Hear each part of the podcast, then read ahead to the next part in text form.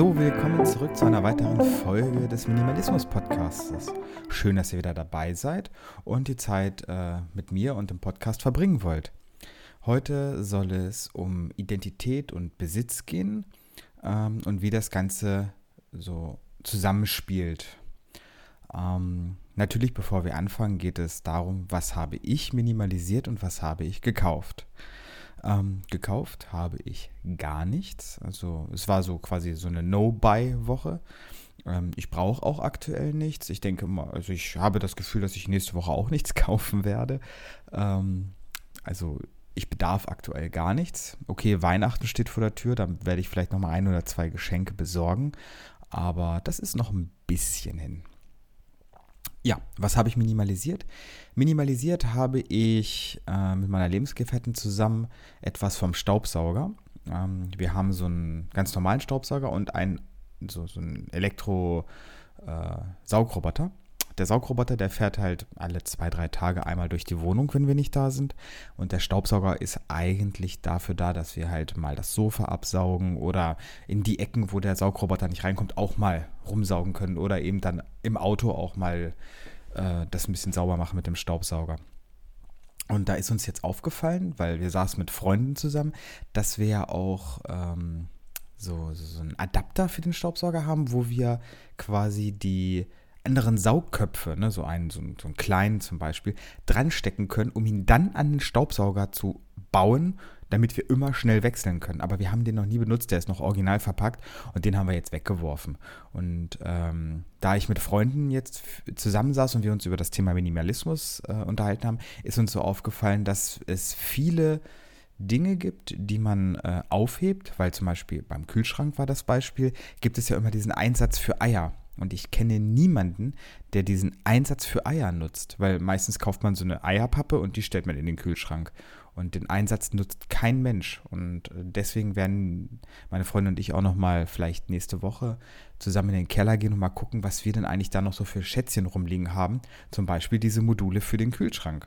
Ich habe so ein extra riesiges Modul, was ich in den Kühlschrank einsetzen muss, wenn ich ihn abtaue.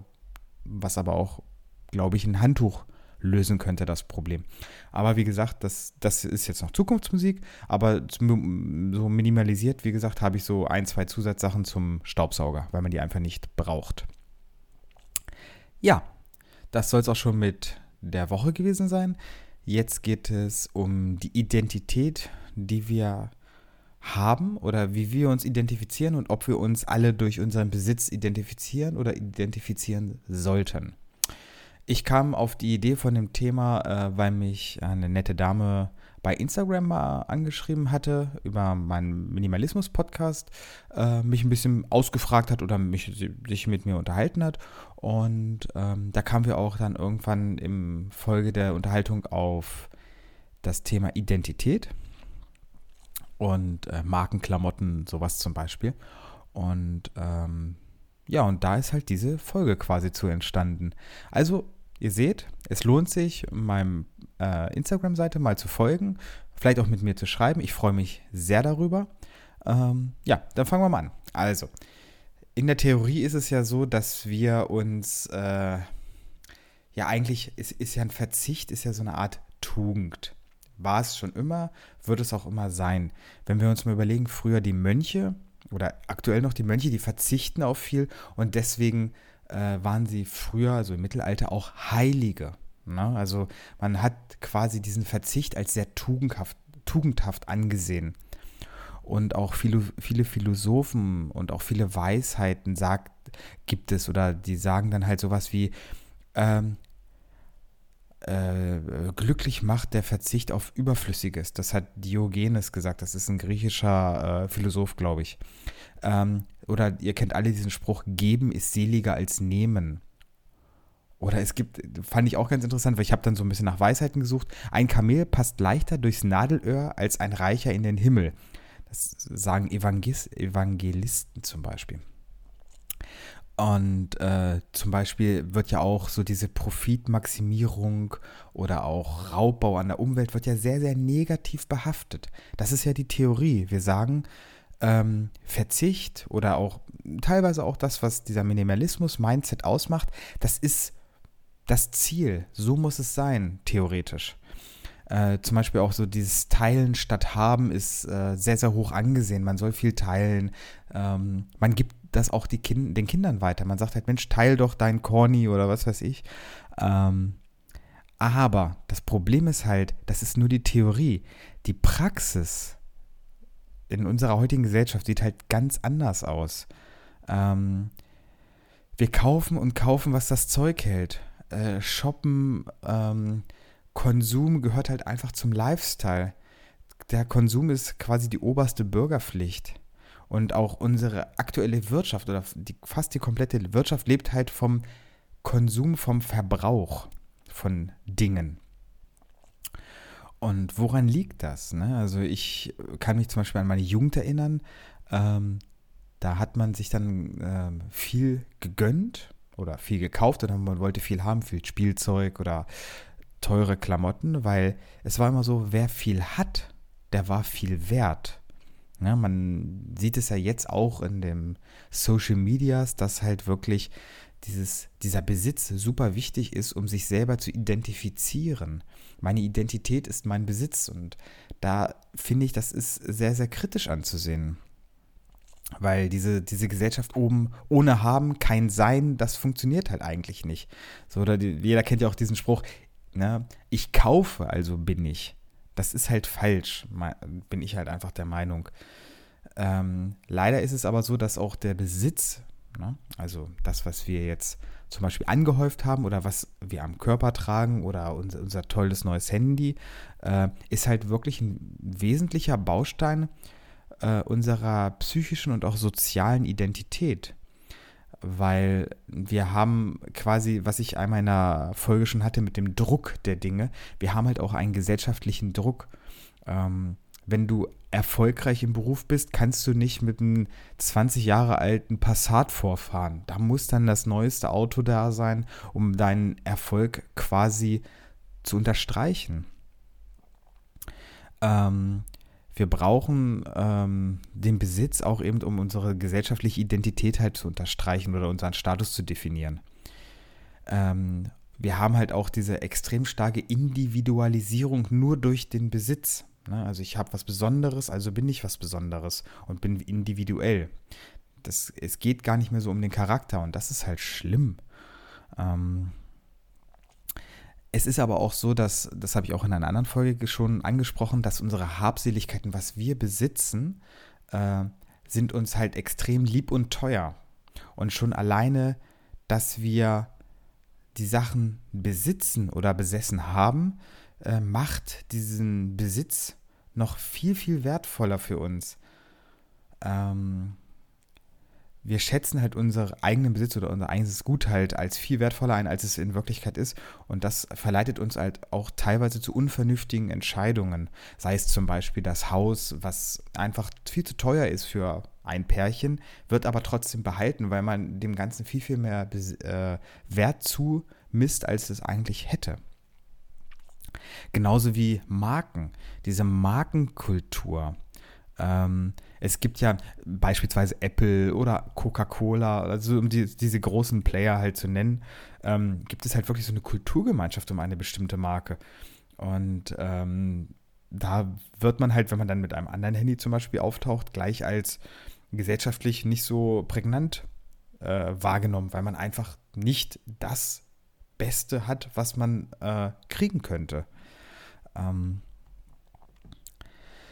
ja, und ähm, warum ist das denn so, ähm, so kritisch anzusehen? Weil an sich ist es ja einfach nur, okay, ich habe das Geld, ich gebe es aus für ähm, Dinge und bin der Meinung, sie machen mich glücklich. Aber das ist leider ein großer Fehler.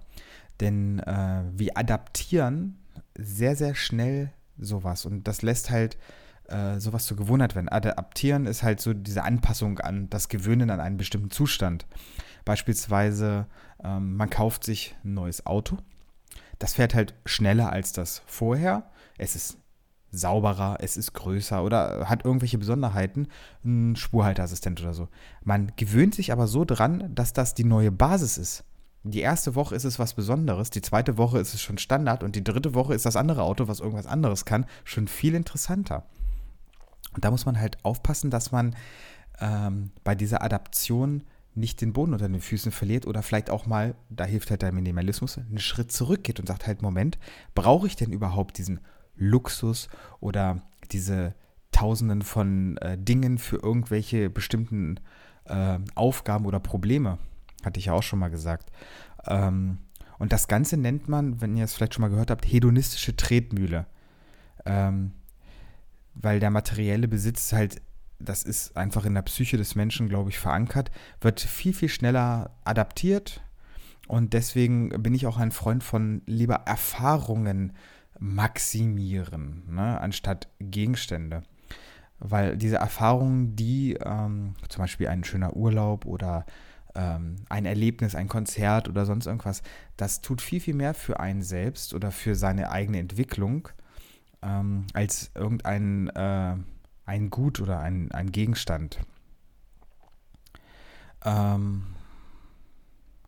das liegt halt teilweise, das ist zumindest meine Meinung, liegt teilweise daran, dass wir uns natürlich immer vergleichen. Ein, ein Teil oder ein, ein bisschen Konkurrenzkampf oder ein bisschen Vergleich ist immer gesund, ist, ist meine Meinung.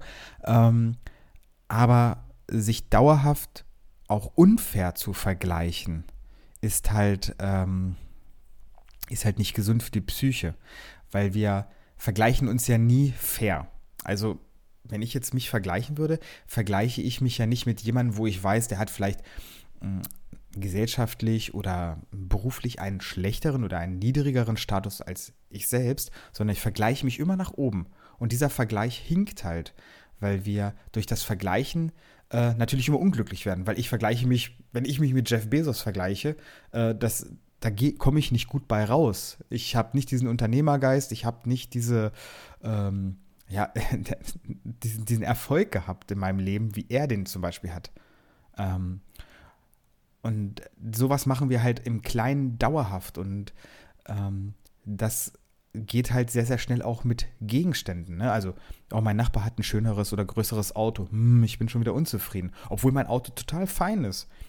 Und ähm, darum bin ich immer der Meinung, man sollte viel schneller, äh, äh, viel mehr sich mit Erlebten glücklich machen als mit Dingen, weil Erlebte oder Erlebnisse kann man schlecht vergleichen.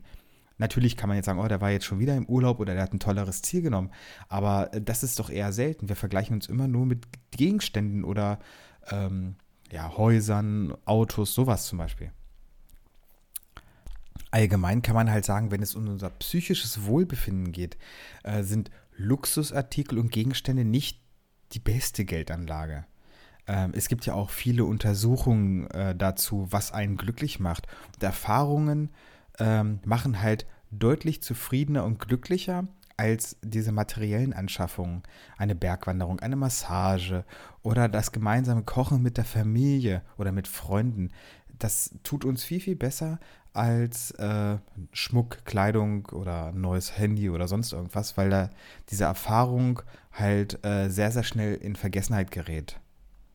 Und das ist halt auch zum Beispiel bei Geschenken, wenn es euch mal aufgefallen ist, ähm, wenn ihr etwas schenkt, euren Eltern zum Beispiel, ihr schenkt euren Eltern ähm, einen schönen neuen Topf, dann freuen die sich zwar über diesen Topf, hey, schön, ja, aber ähm, der gemeinsame Konzertbesuch, das schweißt viel, viel mehr zusammen.